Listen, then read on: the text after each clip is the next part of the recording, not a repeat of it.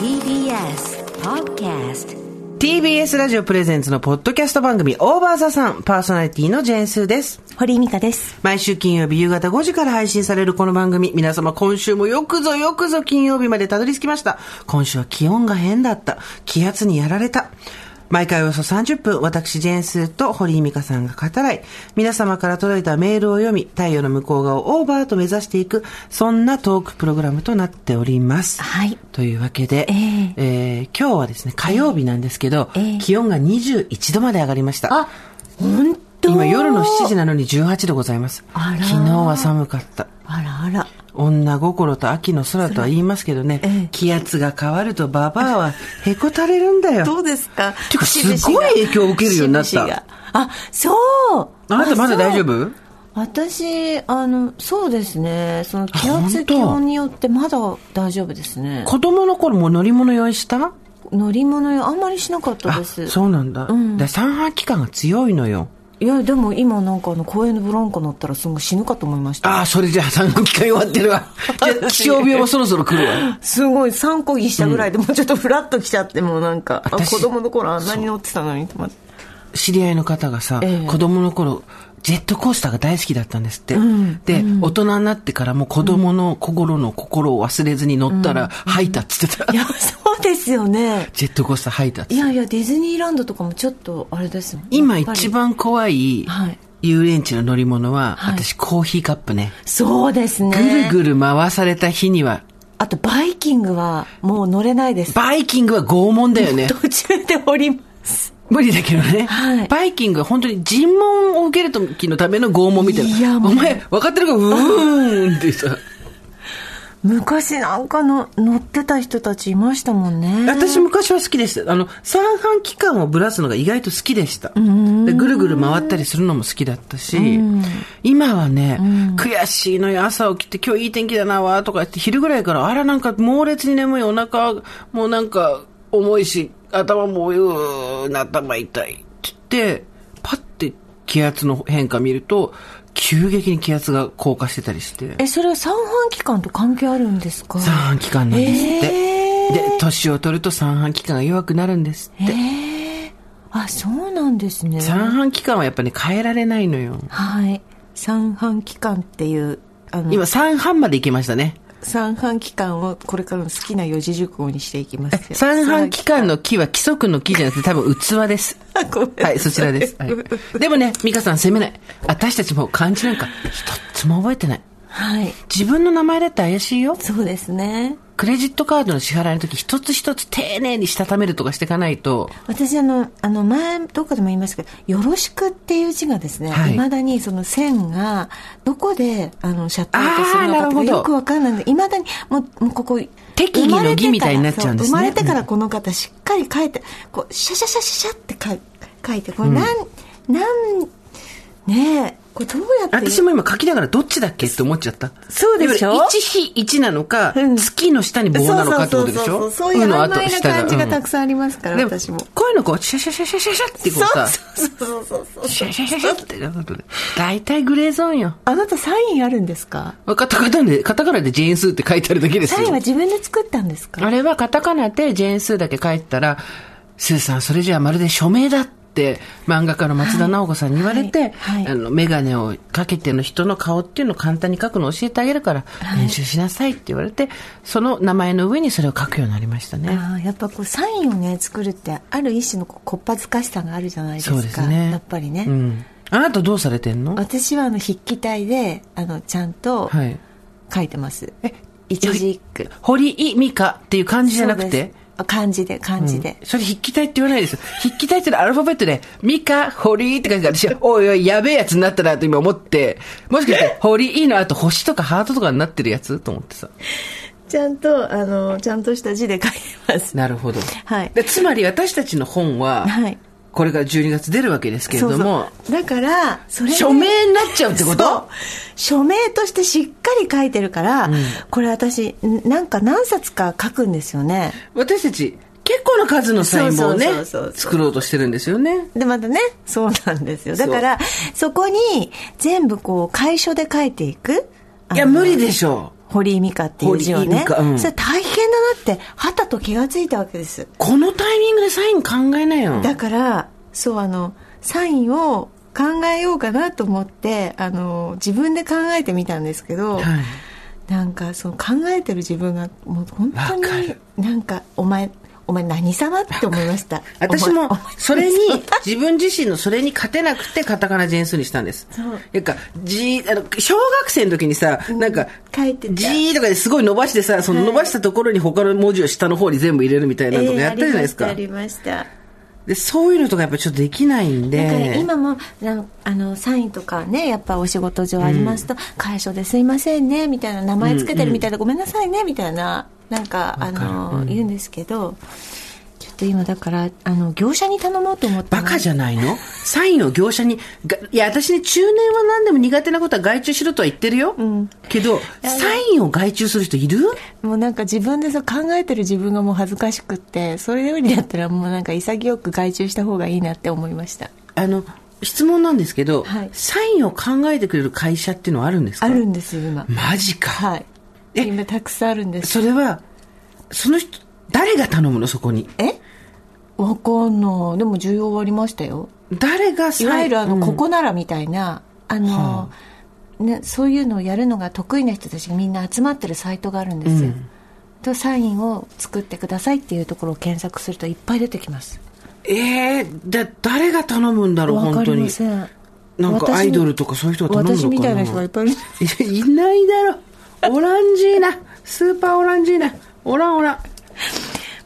あなたさ先週なんか、い、つもは大体堀さんと今週何したっていう話はええ事前にちょこちょこしてるんですけど、はい先週だか先々週だかから全然キャッチアップできてないじゃんお互いあー安全地帯のライブ行ってなかった来ましたありがとうございますどうでしたありがとうございますって今誰玉玉置浩二に感謝じゃ玉置浩な二いにありがとうござい ますお前には言っとらん言っとらんわしには言っとらんかお前には言っといらありがとうございましたどうしたどうだったえどうもこうもないですどうもこうもないですどうもなかったもうあれはどうもこうもないんですなんか本当にもうなんて言うんですか玉置浩二玉置浩二さんのライブじゃなくて、安全地帯のライブだったんだ安全地帯のじゃあ泣かないで、一人で。お前は本当に殺されますどん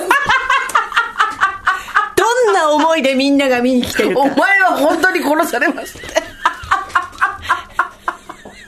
いい言葉。いいこ大体ね玉置浩二と安全地帯を並べることもやっぱりはばかられる私たちは違うものだから違田うもの園か田園じゃないかってことでしょそう。ただ私は、行く前に、セットリストを入手して、うん。え、ダメじゃん、そんな。なんでさ、チートしてんのきやっぱこうなんか先に聞いときたいからね先に聞いて、なんかあれしたいじゃん、あやっぱ生で生違うよなって思いたいじゃん、だからセットリストをガンガン聞いて入ってった、そしたらそのセットリストは玉置浩二のもの であって全く違う曲が流れたと、てか、それを事前に気づかない時点で、にわかじゃん。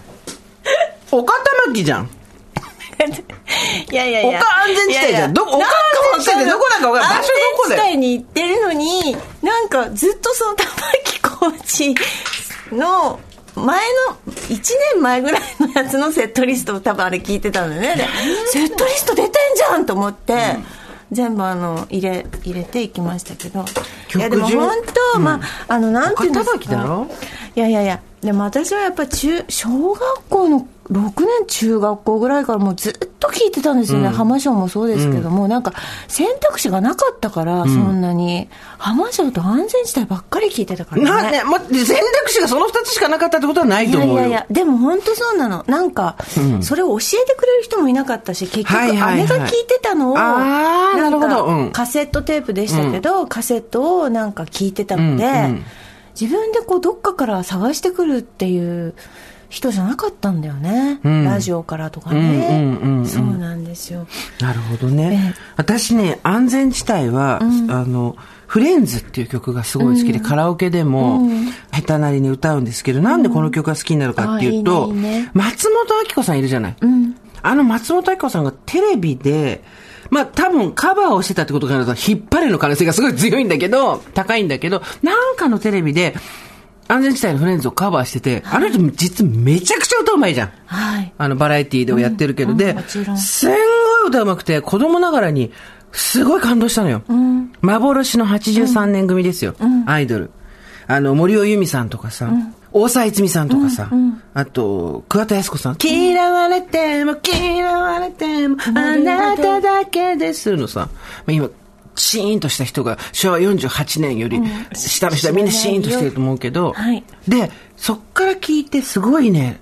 あの歌好きになっていまだにこうカラオケとか最近行けてないけど、行くと、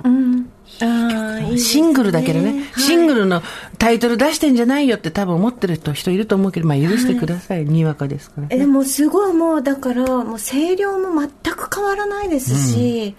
もう一曲ごとに一緒にね行った女の子と女子と二人でですね、一曲ごとにもうなんかもううん号泣してまた戻ってまたまた聴いてっていう、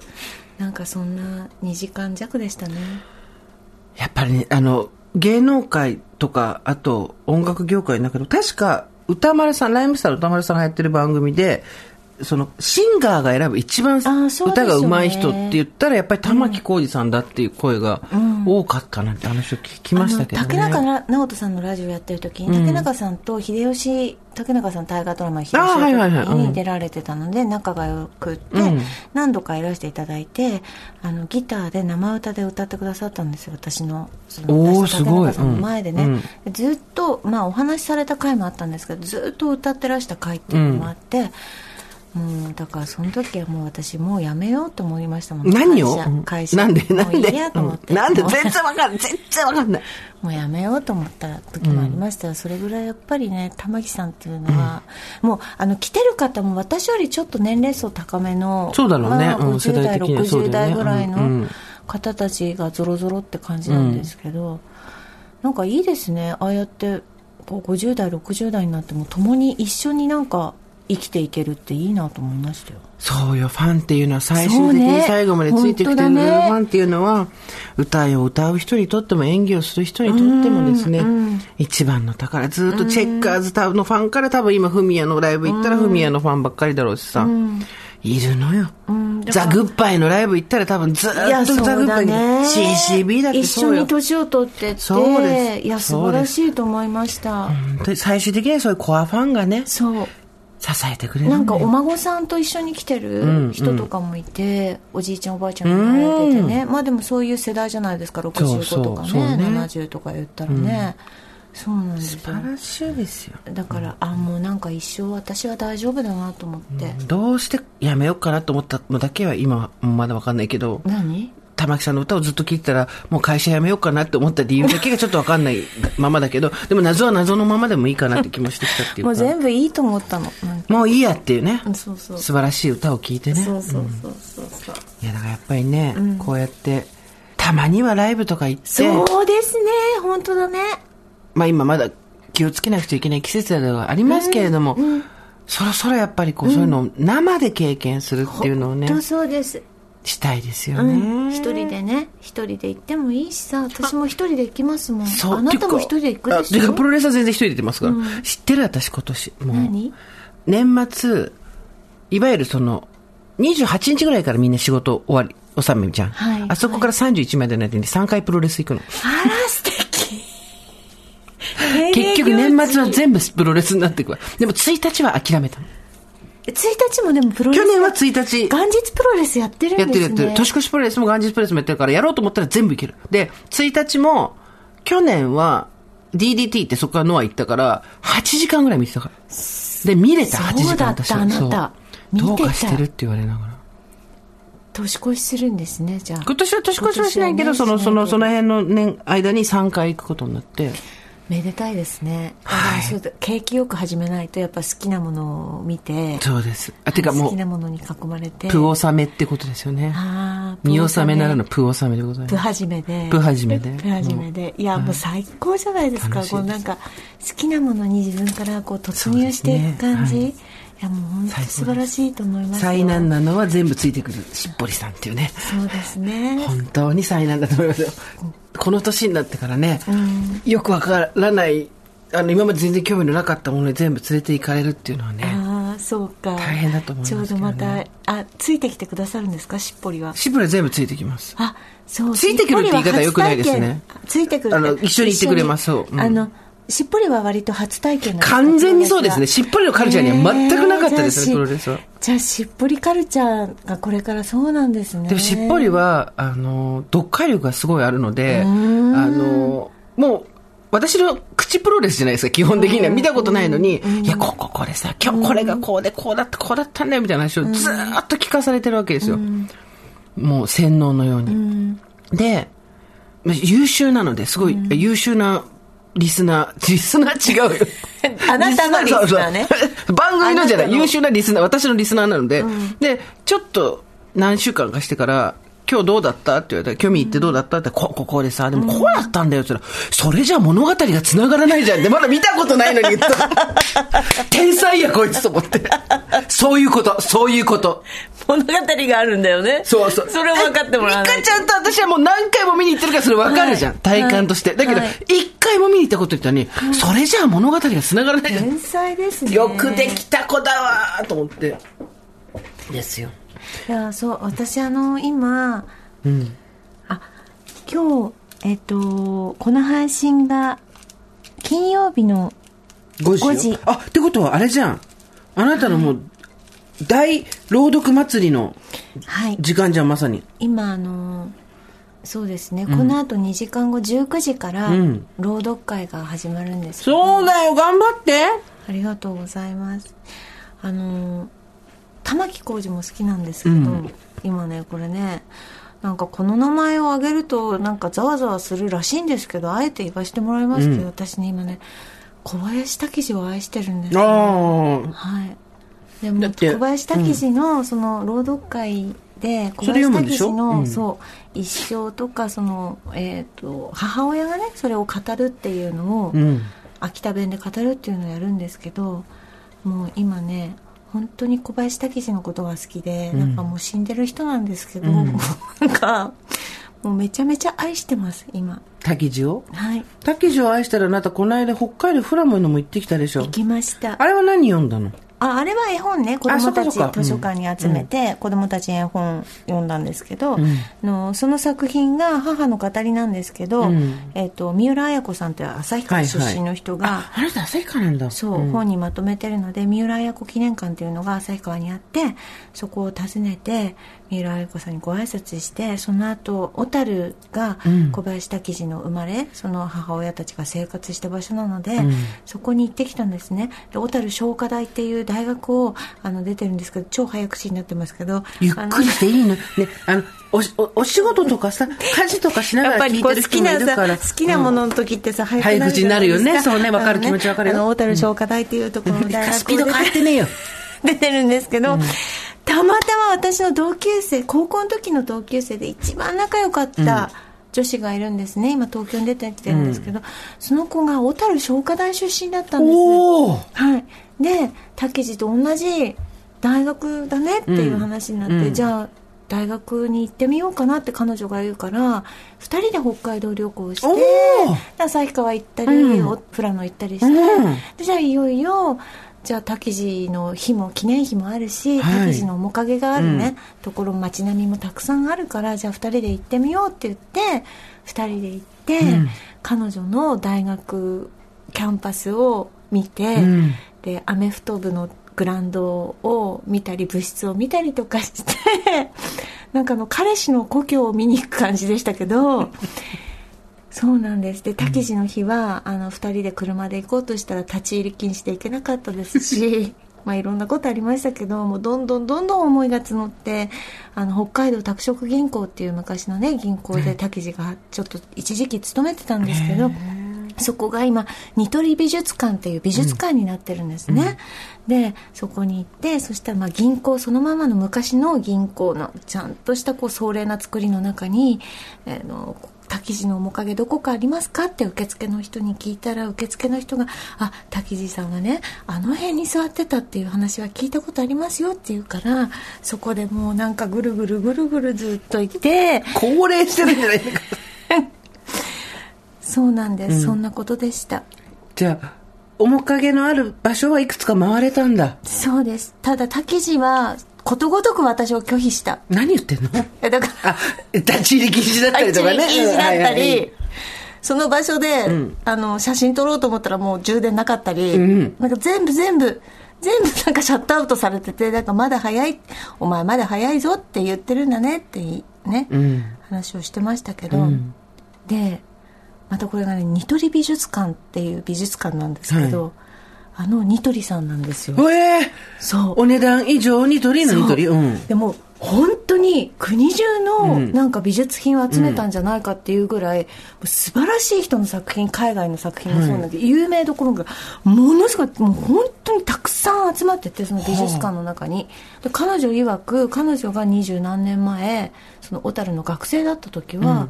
別にニトリってそんなにほら全国展開もじゃなかったよね、そう多分ね。私たち知らなかったもんね、多そう分ね。うん。で一台でんあんなに気づいて、で全部その自分で収集して買ったものを小樽、にまた故郷に持ってきて美術館にしてるんですってあのニトリさんがね、という話を聞きました小樽のじゃあ運河のあたりも歩いて。いやもうそういう観光地は行かずあに、ですそねうか。もうじゃあはい全然、消化台のあたりを消化ぐるぐるぐるぐるぐるぐる回し、ってて、うん。であの滝地の日があるって言うから行ったんですけど「えー」とか言ってその友達「えー、なんか全然滝地とかって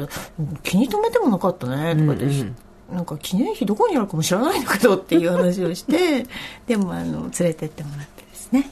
入れなかったんですね。はいでもいいでもいいんだよね。うん行って、そこで感じたっていうことが、うん今は、そうちょうど大事ですよさ、ねうん北海道初めてなんか雪が、うんちょっと遅かったなって今回で旭川もまとまった雪が初めて降ったとか言ってて、うんもう本当に積もっててで小樽もすごい寒くってでもやっぱこういうとこで暮らしてたんだとかあこういう空の色見てたんだとかいうのを、うん。なんか実感するとねやっぱり思い入れもひとしおですよね、うんあの、音読、読み聞かせはフラノ。あそうですそうそでしすたらリスナーさんいらっしゃったんでしょあそうですたくさんいらしてくださってありがとうございすましたごいよね。フラノではいも聞いてくれる人がいるって。本当 T シャツ。 T シャツ着てくださっねて、え。お土産ありがとうございました。いただいてはい私も受け取りました。たくさんいらしてましたねね富良野とか旭川からいらしてた方がどこ行ってもさ、そうやって来てくれる人がいるなんてさ嬉しい嬉しい嬉しいねえなんか、こういうおばさんっぽい話してるおばさんいたよね。自分たちが若い時にさ、 ねえ、どこ行っても本当ありがたあいり。がたいじゃないあんた、あなたね何言ってんだろうなと思ったけど、気持ちわかるね、今ね。うんなんかそうあのありがたいしね、んなんかそうやって好きなものをね好きなものを見に行ったりって記念碑を見に行ったりとかさ、なんかそういう年になりましたねねえ。で、今日この時間、まさに配信された2時間後に、はい2時間読むんでしょそうですね ?2 時間音読ってどうかしてると思ううよ。んそうそれも何が違うって、まあ、あのナレーションとかだと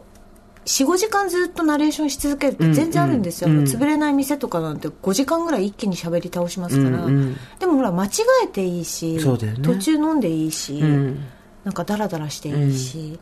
そういうことじゃないのでね一時一回も間違えられないからしかも秋田弁でしょそうですそうですね自分の地元の言葉とは近い秋田弁なんですかえ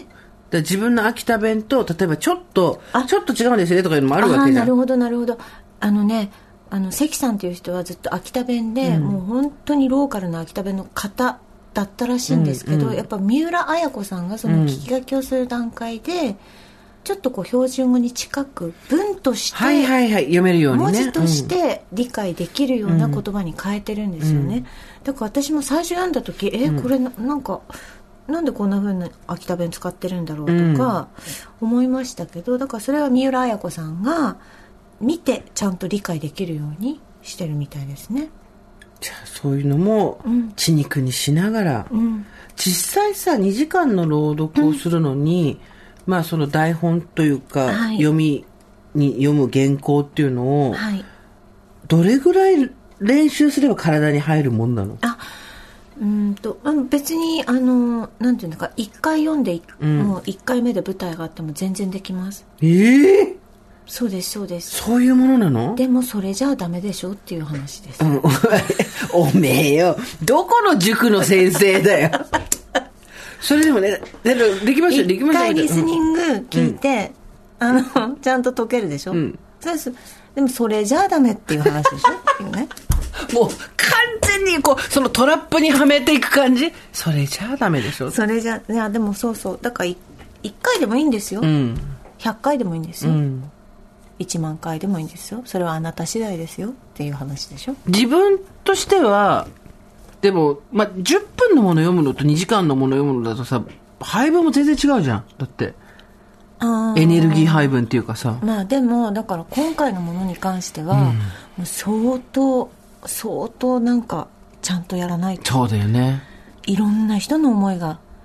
いろんな人の思いが集まって作品になってる、その三浦綾子もん滝地も母も、っていう作品なので、んそれは適当には1回で上がるってことはないですけどねそりゃそうだよ。これで一回しか練習してなかったら、私ここでもう、こう、げんこつだよ。味方ガツンこう、昭和同士だから、ガツンっていう。でもだからもうあの脚本が出来上がってからはうんもう脚本と共にあります、じゃあ毎日毎日読む練習そしうてで、すそうですあの抱えて寝たりとかしてますだからもう好きになっちゃって もう小林好きになっ隆ちゃった記事がうんもう好きになっちゃって今でもそれぐらいやるのが自分としてやりたいところまでだったから、うんうん本望だよね、そこはね。本望ですね、で結局さ、その一回でもいいんですよ、読めますよっていうさっきの話じゃないけど、これぐらいの年になってくると、初めての経験のことはだいぶなくなってくるじゃん。で、まあまあ、良くも悪くも手抜いて、とか、なんていうの、いや、ちゃちゃっとやろうと思えばちゃちゃっとできちでゃう。きるできじゃんるうんでそこで、だんだんそれって嫌になってくるじゃん、自分が。うんだけどそこでね、嫌になってくるとこまでは多分みんな一緒だと思うんだけど、ちゃんともう一回負荷をかけるってところまであなたが言ったのが私は素晴らしいと思うね。尊敬するね。しかも2時間の滝地。うんそうもうだって最初から泣くからね多 分最そ初からそれはね、すごい見てる人が迷惑だと思うからやめた方がいいと思うよ。最初から泣く。最初から泣くからねきっと2時間後最初から泣いてるでも辛いのやっぱりたけしの話だからいろいろあった人じゃないですか、それは皆さんもいろんな意見があるかと思いますカニ構成に関してもでそれは一回置いといてごめん、みんなこれは関さんが思った話なの、んね、難しいことを知らない文字も書けない、文学も勉強もしたことない学校にも通ったことない関さんっていう母親があ世の中ってこうであってほしいのにってこう拙い思いをこう表現した文章なんですよ、んだから難しいことはみんな言わないで置いといてで予防線張ったけど今、 はいでもそういう予防線うをん張ってでもそれが読みたかったんだそようね。なんですこれは自分で分かってたこれって結 構今めっちゃグーにしてますから、この人。グーにして、トントン、トンって机叩いて る。これ分かってたの、いろんなことがあったことを克明に書いてる文章なので、きっといろんなことを言う人もいるだろうしとても難しい切り口のやり方一つでは難しいだろうなって思いましたけど、それでもやりたかったしやり続けようと思ってるので、あ、そうか、ライフワークにしようって言ってたもんね。そうです90の語りなんですね、お母さんが90の時のね、もう全然今私が読んだって薄っぺらいですよ全くついていかないですよまだ50だからね。そうですほぼ半分だもんね。はいでこれがまあいつまでやるか分かりませんけど90までやってくださいようん90で語った時に、多分違うものになるじゃないですかもだから杉村春子における女の一生にしていくってことでしょあそうですね堀井美香におけるだんだん育ててうんどうなっていくか、まあなんか喜びですねやっぱこういうふうになんかあ自分の作品自分で読みたいと思った作品に出会えるとかやりたいと思ったことにね会えるっていうのは ?1 年に1回はこれを読むとかそういう感じイメージだと。そうですね、でもそれ以外の、で、新しいのもう1個とか2個とか。はいはいそうだよね。しあのさ、3ヶ月に1回って結構早いじゃん。はいだから4ヶ月に1回とか半年に1回だよね、多分ね。半年に1回ですねじゃあ、えっと、滝字を読む回と別のものを読む回っていそうう。ですねそういうことでしょうね回っていうかもうキャパ増やしてよ。えキャパですか、うんそうしないといけないよ、みんな。もうあの、まあ、爆弾発言ですけども、また、あんた、さて、あんた、また会場のせいだね。だ爆弾、さては、この学びのなさ。まあ、今回埋まったし、売り切れたからいいけど、さあ、どうしたさあ、どうした私ですね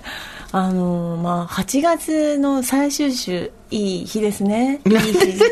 い い日にいい日に。 800のキャパを抑えまして 800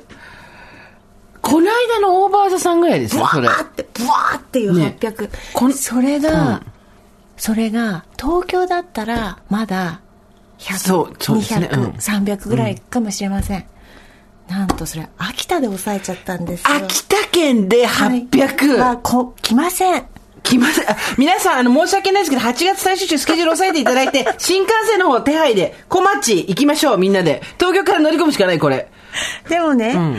まあ予想だと多分高校の友達とかあと親戚で30人ぐらいだと思うんですよねさすがに800そこは200ぐらいは生まれるでしょ。ただ、800は強気に出たね。あの、オーバーザさん、東北勢の皆さん、申し訳ないんですけれども、8月最終週上げていただいて、えー、あの、どこでやるか知りませんけど、秋田で800のキャパって大体もうわかると思うんですけど、あんた、地元で800抑えたのすごいですよね東京、だって800って本当にこの間私たち入る気がしませんいや、だから聞けよ、最後まで話を。オーバーザさんやった時のあのイベントぐらいだよ。そうでほらイベントだからみんなワイワイ来てくれるじゃないですか、秋田の人たちってやっぱりそんな別にねあの郷ひろみさんとかそのあんそれこそ安全地帯とか藤あや子さんって言うと、まあ、バーってきますよバーって来ますけどそうだよ。うんでもねやっぱ演劇とかになると途端にしえってし、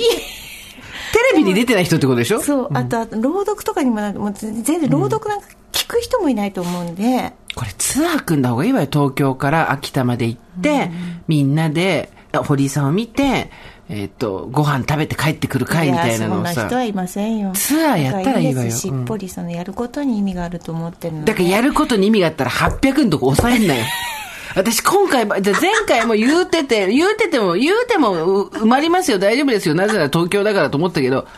地元秋田で800は、てかさ、なんで率先して埋まんなかったらちょっとは恥ずかしい思いするみたいなとこよ行くわけえだって地元じゃん。そうそうそう地元地元で、でもなんか自分の想像の中で、800の中に前の方に30人だけいるっていうのもなかなかいいなとい思やっいてやいや、そんなインスタレーションはどうでもいいの。で例えば地元で堀井さんとこの美香ちゃん、ねやったら、あの300のところがすぐ売り切れちゃったんですって、あすごいわねみたいそうないうの全然いらないもん別にやることに意味があるから、なんで今遠い目をしたヤンキーみたいになってんのそう 800! 地元ではいそうなんですあらまああのいいでいいんです私はいいんです、800でやるそれはじゃああんまりそんなあの何ですかチケット発売してあまりにやばいっていう状態になったら、はい鈴を鳴らしてくださいお願いしまそしたら向こうで大畑さんやりましょうありがとうございますそしたら皆さん来てくれるでしょありがとうござだいかまらす、だから、あ大葉の、さん前夜祭にしてそうそうあ大葉さんをそうね前夜祭前前半にしていや、ぜ違う違う違う、そんなことはしなくていいの。して後半にみんな気持ちがついていけないから、堀さんゲラゲラ笑ってた人が突然、そこで、みたいに呼び出してもみんなついていけないから、そうで、前夜祭するとあなた喉枯らしそうだから、後夜祭でもいいけど、嬉しいありがとうございますそうしましょううん嬉しいだかでら、すちょよっとチケット発売した後に、はいまずいなと思ったら、チリンチリンチリンわかりまってした、うんお願いしますちょっとまずは一人でやってみますもちろん800 800っていう数が一体どこまで秋田で生まれるものなのか、そうですねなんかあの、この前ちょっと落語家さんの、まあ、東京あたりだとバーンってバーンって埋まっちゃううん落語家さんの岐阜公演っていうのはいに行ったんですけど、うんやっぱこう、まあ、3まあ340ぐらいしかいや、30、40%ってそうことうんあ40%じゃない人が3 3040ぐらいの人数うん人数だったんですあね、らまあうんだだからこう土地が変わればね、んその興味の度合いも変わるわけじゃないですかだからなんでそこで800を抑えたんだ全然わかんない。その流れが分かってて、なんで自分にわけわかんない、そういう。面白い現象ですよね試練を打打ちに行くのどうすんだろうな当どうしようかなだよ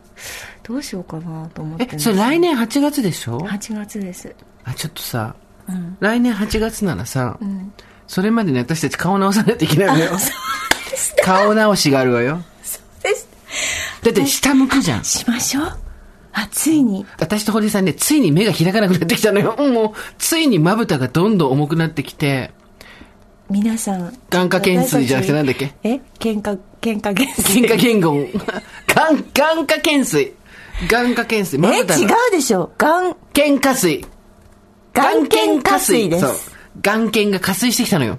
だかで、ら、はい、眼瞼下垂をやるんだったら保険でやれるから、目切って、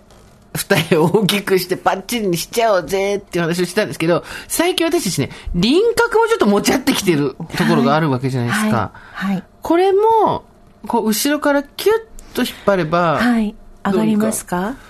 でもでもああななた、あなたよ、あいいですね、このシャープ具合、最近。私はだから、はいシャープが、あの、よくインスタとかでも聞かれるんですけど、私個人としては、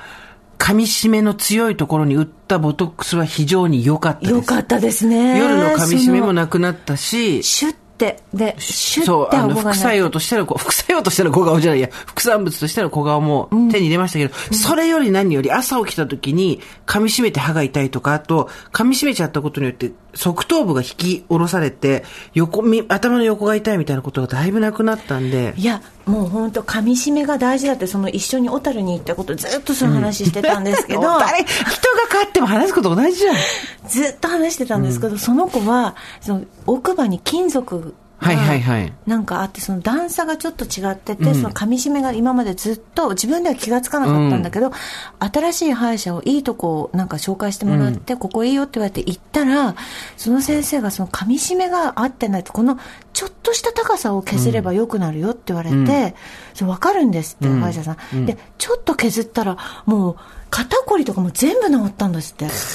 治るよって言われて、本当にだから全部噛み締めから、その歯の高さ噛み締めから首とか肩とか全部つながってるって、はい、あるわよ。全部繋がってるわよ。で、顔の皮膚も繋がってるから、ちょっとそれ上げちゃおうかなって。あらあらいいですかそろそろ私たちやってもでもあなたは、ちゃんと喋る仕事だから、正直そんなにできないのよね、多分ねあ。そうなんです今までやろうと思ったことありましたけど やるんかいありますあります、ボトックスとかねでも絶対ちょっと難しいやっぱりあの絶対そうだね、喋る仕事の、その、ここの何ヶ月かは使ねいが、なんこか、うねううんん、できなくなるとか、もしかして、な、なんかこ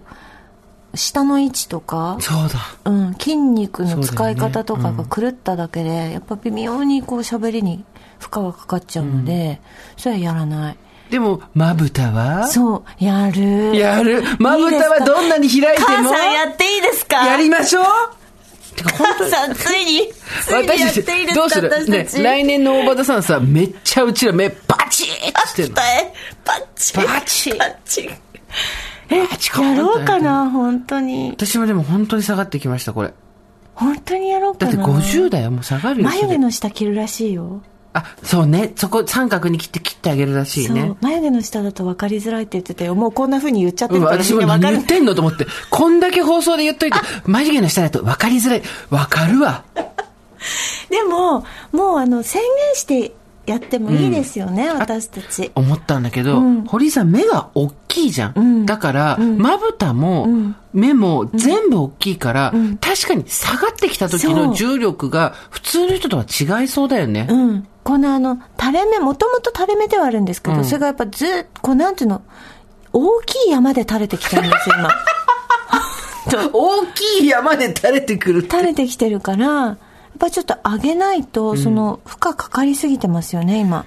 何があって、言い訳するわけじゃないんですけど、読みが難しくなるんですよ。なぜなら、まぶたが下がっちゃってるからあ、これをぐーっと上げながら読まなきゃいけないから、目に悪い。うん。目に悪いならしょうがなきゃないよ。別に。見た目はどうでもいいの。目に悪いんだもん。しょうがないじゃん、それは。そうだよ、別に顔が小さくなりたかったんじゃなくて、噛み締め噛み締めを解消したかったの顔がちっちゃくなったのは、結か結果結果論で、目が、私たちの目がパッチリ見開いて大きくなるのも結果果論の。そう、なっちゃうっていうから、まあ、しょうがないかっていうこと。そう そう。分かってないな。っていうかさ、まあ、若い子たちは今さ好きな顔になるのに全然こうハードルが私たちの時より低いけど、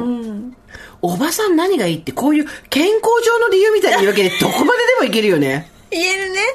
いけるねだってさほ物忘れがさ私たち憑依してるじゃんだから、なんかこう聞き込みとか来てもさ記憶になりませんって多分本当だダメよだ私ねたちが言ったら、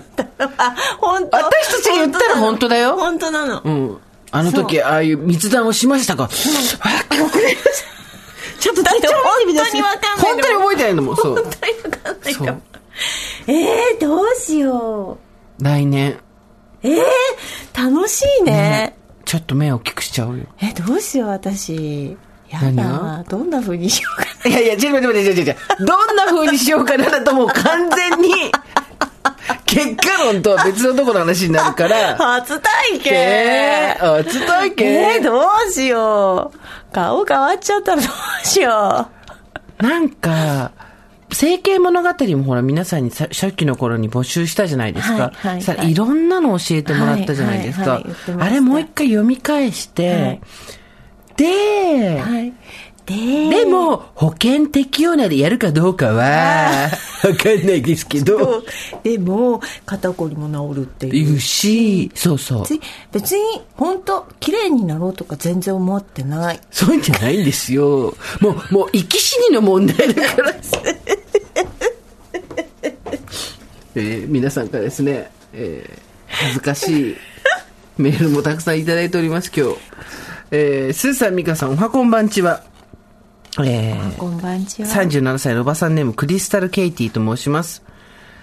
私が思い返すと恥ずかしい文章11年前27歳の時ブロークに書いた将来の自分のインタビュー記事ですつわものきましたつわものきました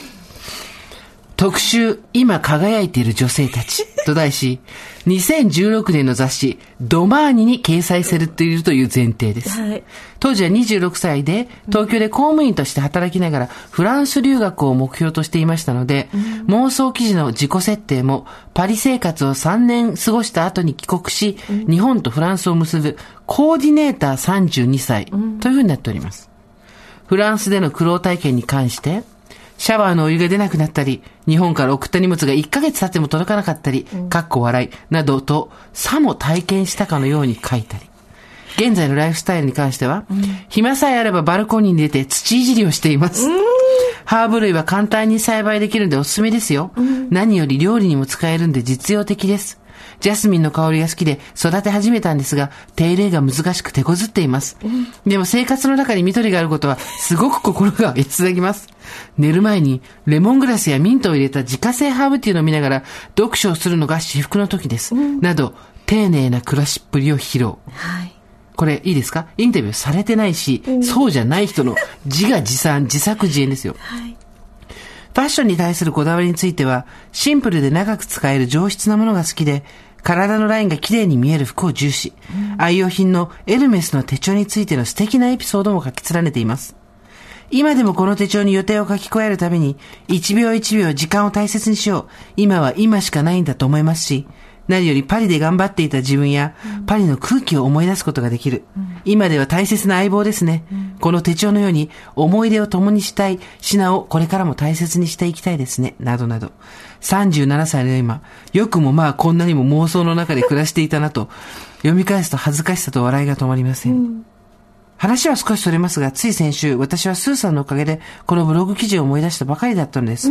というのも友達に大場座さんを勧めたところ、昔ブログでジェーン・スーさんのこと書いてなかったと言われ、久しぶりにアクセスしたところ、2012年にスーさんが書いていたブログ、ジェーン・スーは日本人ですを紹介していました。えー、実生活では27歳で目標通りフランス留学をしましたが、えーすごいね。1年後に帰国、地元で結婚、2回の出産を経て、ワーママとして育児と仕事に追われる日々。雑誌などでスーさんのインタビュー記事をみな読みながら、スーさん頑張ってるなと一歩離れた場所から見ていました。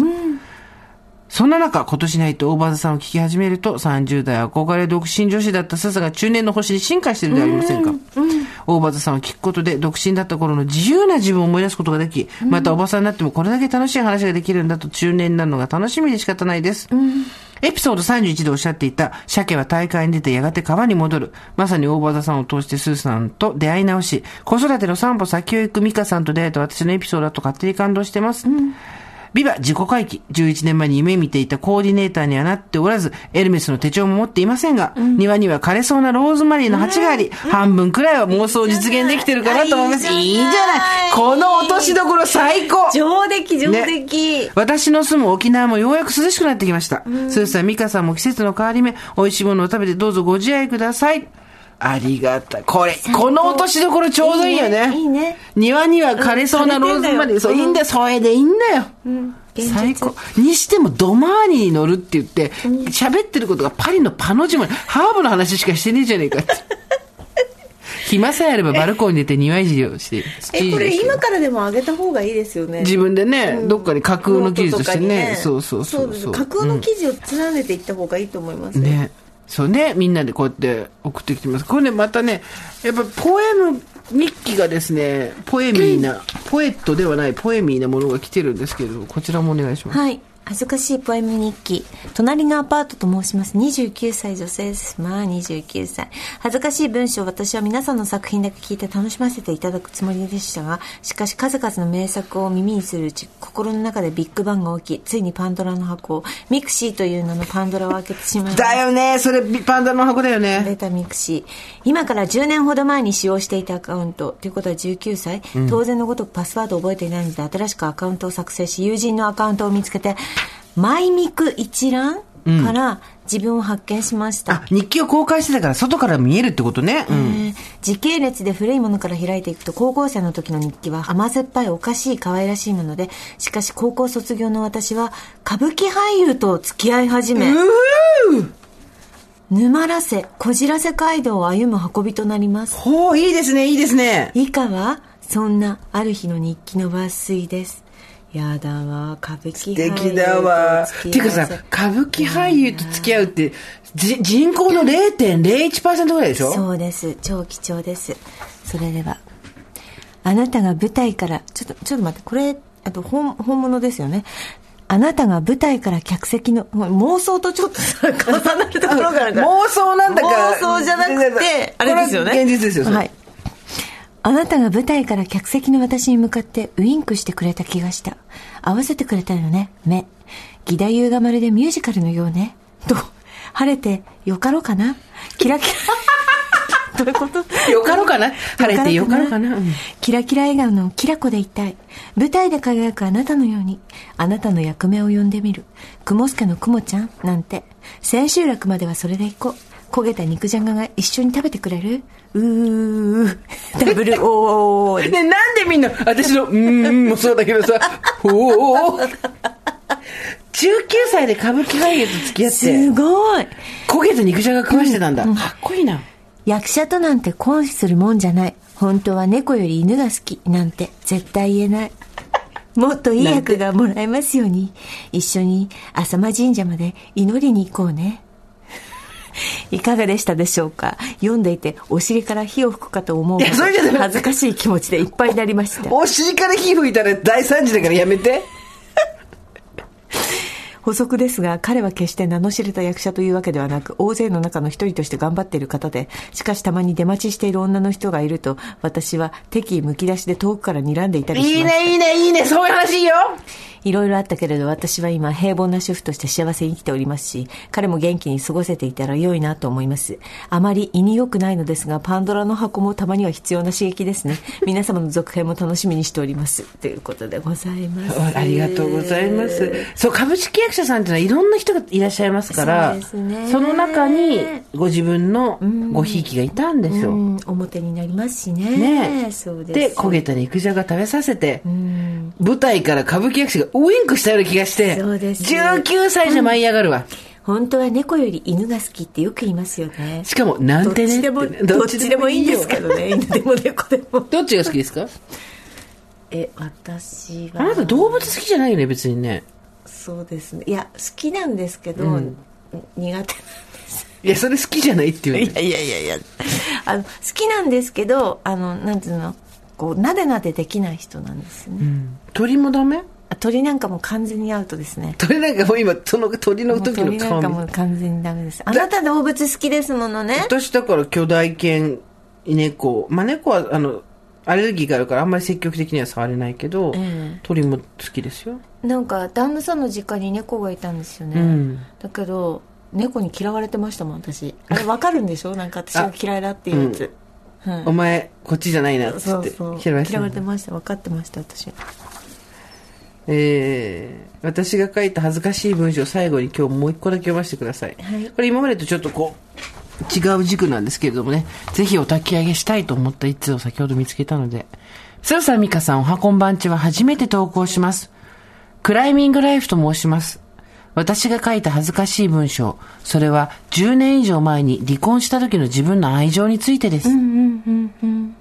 心の中のろうそくの炎は赤くポッとつき、あなたと何度も会う中で次第に大きくなりました。時には激しく風が吹き、時には火種が少なくて、形は変わることがあったけれど、炎は消えずにおりました。やがて炎は青くなり、静かで揺れることない確かな光となりました。それでもあなたは気づかずに、炎は消えてしまったと繰り返す。お願いそっと目を閉じて、じっと心を澄ませてよ。きっときっとあなたにも私の光が届くはず。確かなぬくもり届くはず。元夫の不定や信頼を裏切る行為により離婚したのですが、この文章を書いた当時はそれが突然起こったために、いろんなことが押し寄せてきて、現実味がなかったり、本当に私たち家族を裏切っていたのと、信じられない気持ちの方が大きくて、また、元夫に家族愛がありました。その後事実を受け止め、私は私たち家族への態度がひどかったことなどにより、愛は憎しみに変わりましたが、時を経て今は私の人生を彩ってくれた一部としてただの思い出になりました。私はそれにより、変わった新しい人生を楽しんでいます。当時、彼が私や家族に対する愛を忘れてしまったのか、気づいていないのか、とても悲しくて書いたのを覚えています。でも今になると、こんなロマンチックな自分がいたのか、と恥ずかしいですが、初めて自分の中に起こった詩を書きたい衝動だったので、今回記念に送ってみました。長文失礼いたしました。秋は深まり、冬に向けて寒い日も増えてきましたね。スーさん、ミカさん、ご助会の皆様、体調崩されないようご自愛ください。ということで、クライミングライフさんありがとうございます。これさ、何がすごいって、ちゃんと、ふわり、ふわりというか、数が合ってんのよ。心の中のろうそくの炎は赤くポッとつき、あなたと何度も会う中で次第に大きくなりました。時には激しく風が吹き、時には火種が少なくて、形は変わることがあったけど、炎は消えずにおりました。やがて炎は青くなり、静かで揺れることのない確かな光となりました。それでもあなたは気づかずに、炎は消えてしまったと繰り返す。お願いそっと目を閉じて、じっと心を澄ませてよ。きっときっとあなたにも、私の光が届くはず。確かなぬくもり届くはず。こんなに冷静でいられないときに、ちゃんと、数、字数合わせてきてるとすごいと思うけどね。恥ずかしくないですよ、この文章は全然。書くことでねまたいろいろ整理でそうきますしねそう。今これを読んだことによって、わかるって言って誰かの気持ちに届いてる可能性もありますから。ジェーンスーと、堀井美香のオーバーザさん。あなたの周りの山崎さん、メールたくさん届いてます。ありがとうございます。ありがとうございます。バンバンバンバンバンバン。はい。山崎実業の商品のように気が利く人、そんな身近な山崎さんをご紹介してまいりたいと思っております。はい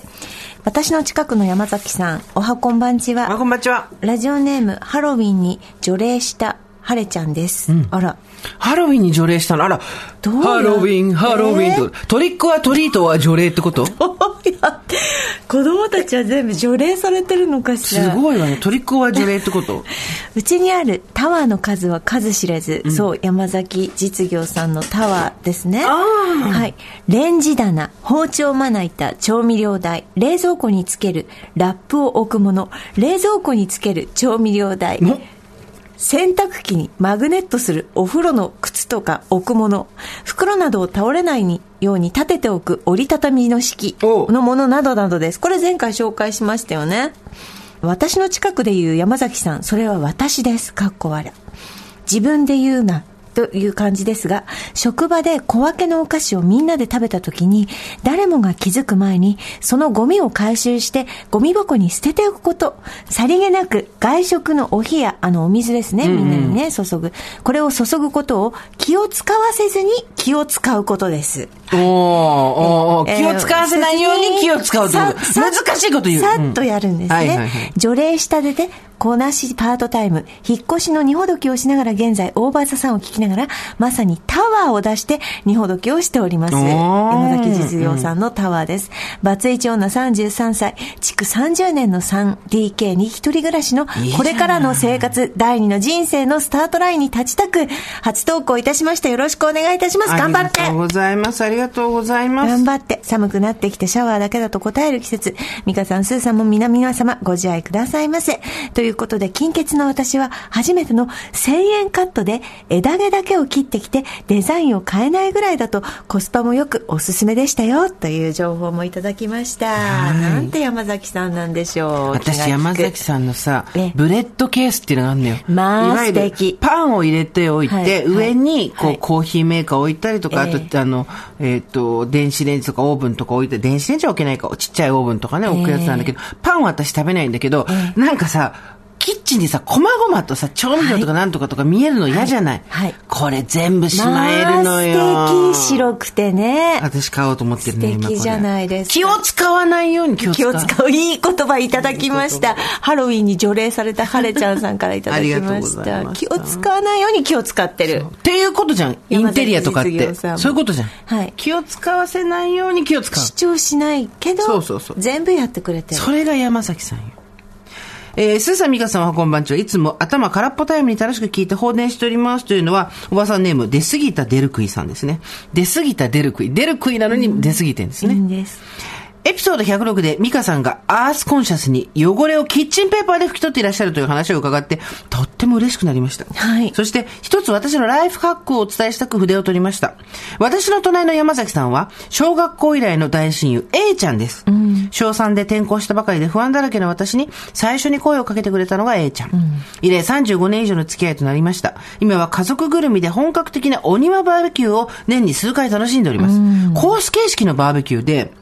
メニューが毎回本当に秀逸なんです。さて、そんな彼女、私の誕生日にいつも気の利いた生活雑貨をプレゼントしてくれるのですが、その中で私がダントツ一番のお気に入りが、卓上トイレットペーパーホルダーです。卓上、えトイレットペーパーなのにトイレじゃなくて卓上なんだって。トイレットペーパーって水に濡れるとすぐ溶けてしまいますが、油には強いってご存知でしょうかそうなんです。油汚れを拭き取るには、ホルダーから好きなだけ引っ張り出したトイレットペーパーを使うのが一番楽で、しかもエコ。山崎実業さんの商品にもトイレットペーパーホルダーありましたよね。マヨネーズ大さじ1杯を下水に流すと、水を浄化するのに、お風呂12杯以上の水を使って、しえーしまうそうです。ご助会の皆さんもぜひ、トイレットペーパーで罪悪感なく汚れたお皿もお鍋もコンロ周りも換気扇も油も全部拭き取って、下水道の CO2 排出量の削減に貢献しようではありませんか。おばさんという単語をポジティブに使えるようにしてくれた大場座さんに本当に大感謝しております。これからもおばさん道を邁進しながら、毎週楽しみに聞いています。皆様どうかご自愛ください。ということでありがなとうるござほいますど、ありますか。油はさすがに流さないじゃん。あの、とか、あと、はいはいはい何あの、固めるテンポそうそうとかやそっちゃうからう。だし、あと、例えばちょっと炒め物とかしたらものすごい油が出たものも、さすがにそれをそのまま流したりはしないけど、トイレットペーパーは思いつかなかった。そうですなね。んか私いつも、キッチンペーパーもったいないなとか、ティッシュペーパーもったいないなと思いながら、新聞取ってないからさ、やってたけど、そトっイレかッ。トペーパーはいいんですね。で、安いトイレットペーパーあんじゃんお尻にやったらガサガサになるやつ。はいはいはいあの、お尻の拷問になるタイプの。はい。あれでやればいいんだ。あ、なるほどね。なるほどねでトイレットペーパーはあのキッチンのところにボンって置いとくと、さすがにちょっそとう。だから、ホルダー。ホルダーに入れて小綺麗に、もしくはさっきのブレッドケースみたいなやつに、はい。入れておいて、気を使わせず気気をを使使うう。なってるほど。いう山崎さんでございます。ああ、確かにな。はいそう、油物取るのにトイレットペーパーで安いのだったら一番いいね。あそうですね、なんかほらキッチンペーパーってやっぱこう幅取るから、なんかこう使わない部分もあるんですよね実際そうなのよ、そうなのよ。そうだってちょっともったいないじゃん、そうな質がの良そかうったならの安いトイレットペーパー、そのために買おう。いいですね今日は読まれた方はハロウィンに除霊したハレちゃんさんとと、出過ぎたデルクイさん。はい。このお二人にはですね、山崎実業の清水さんから素敵な商品をプレゼントいたします。清水さん。さあ、今日の商品の発表でございます。てってれーん本日お二人に差し上げるのはこちら、ダンボールストッカータワーということでございます。段ボールストッカータワーはい。何ですか山崎実業清水さんのコメントです。ネットショッピングの利用が増え、すぐに溜まる段ボールの処理に困る方も増えました。そんな方々がもっと早く購入すればよかったと、口々に言ってくださるのが、こちらのストッカーです。を、大小サイズ違いの段ボールをすっきりまとめて収納できるスチール製のストッカー。収納した段ボールの下に紐を通せる構造になっているので、私これテレビで見たことある。めっちゃ欲しかった。はいはいはい。置いたまま結束できるのがとても便利とご好評いただいております、キャスターがついているのでお掃除や結束の際に楽に移動していただきますさあ、今、現物がその場にあるんですけど、意外とコンパクトで、私、そうねなんか段ボールあれするっていうから、もっと大きいのかと思ったら、置き場に困る段ボール一括収納、いいじゃない、これ、欲しい、応募欲しいじゃない。ね。ねえ本当そうですで、下に、あの、ゴロゴロつけられるんでしょこれ高さどれぐらいかしらえー、横幅30、奥行き23、高さ43.5。小さいサイズから大きいサイズの段ボールに対応。はいこれよくはい本当に買いに行くとこに手が届くもの作ってるね。ね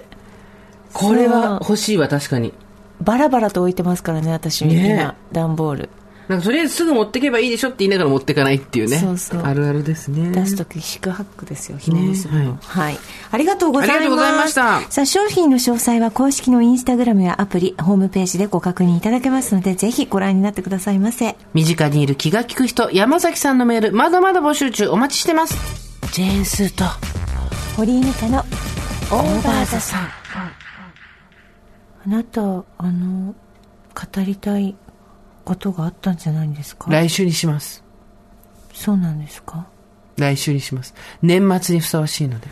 えー、気になるよ予それ は告みんな風の時代覚えてるあ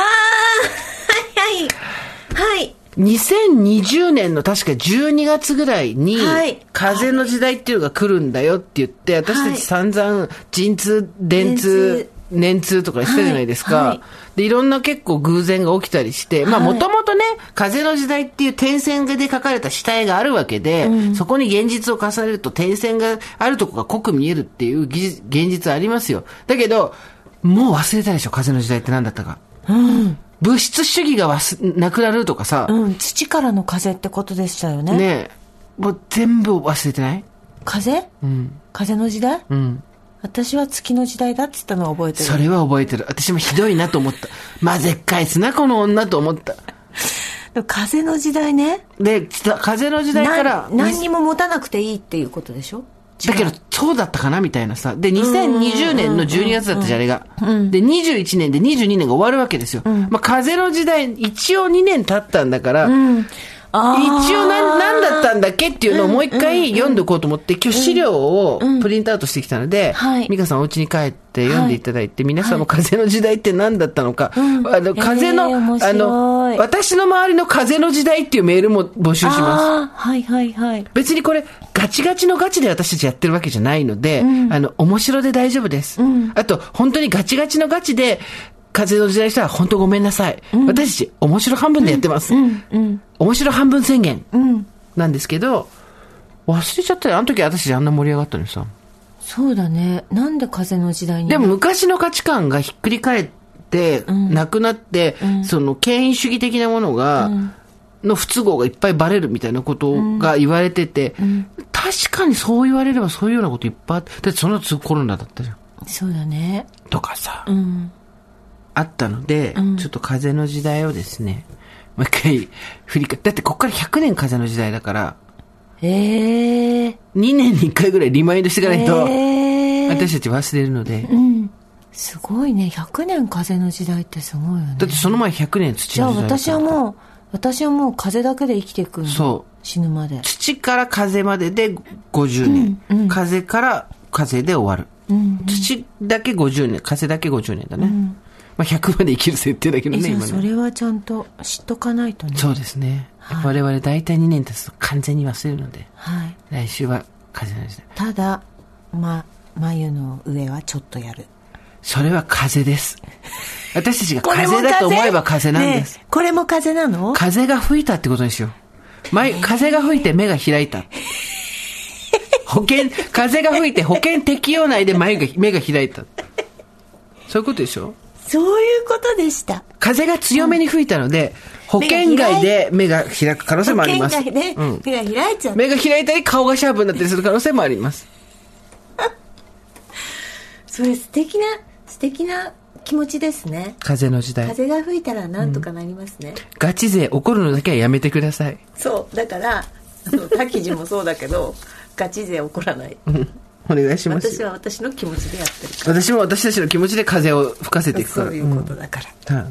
というところで今回はここまでにしておきましょう。番組ツイッターでは、レノボヨガカーボン特別動画配信中でございます。お気に入りだったレノボ元レノボの小川さんに負けじと、レノボ関口さんがお得なクーポン出してくださっておりますので、詳しくは動画チェックしてみてください。年賀状みたいなメールも、えー引き続き募集中です。お待ちしてます。はい。そして、オーバーザさんでは皆様からのメッセージをお待ちしております。えー今回はですね、あなたの周りの風。そうですね。はいということですねあなたの風の時代、何がありましたかってことですね。送り先は番組メールアドレス over.tbs.co.jp over.tbs.co.jp です。アルファベット小文字で over です。あなたが無理やり、これは風だと言い切るのを私たちは待ってます。そうです、そうです。それではまた金曜日の夕方5時、オーバーザさんでお会いしましょう。ここまでのお相手は、ジェーンスーと、堀井美香でした。オーバー TBS Podcast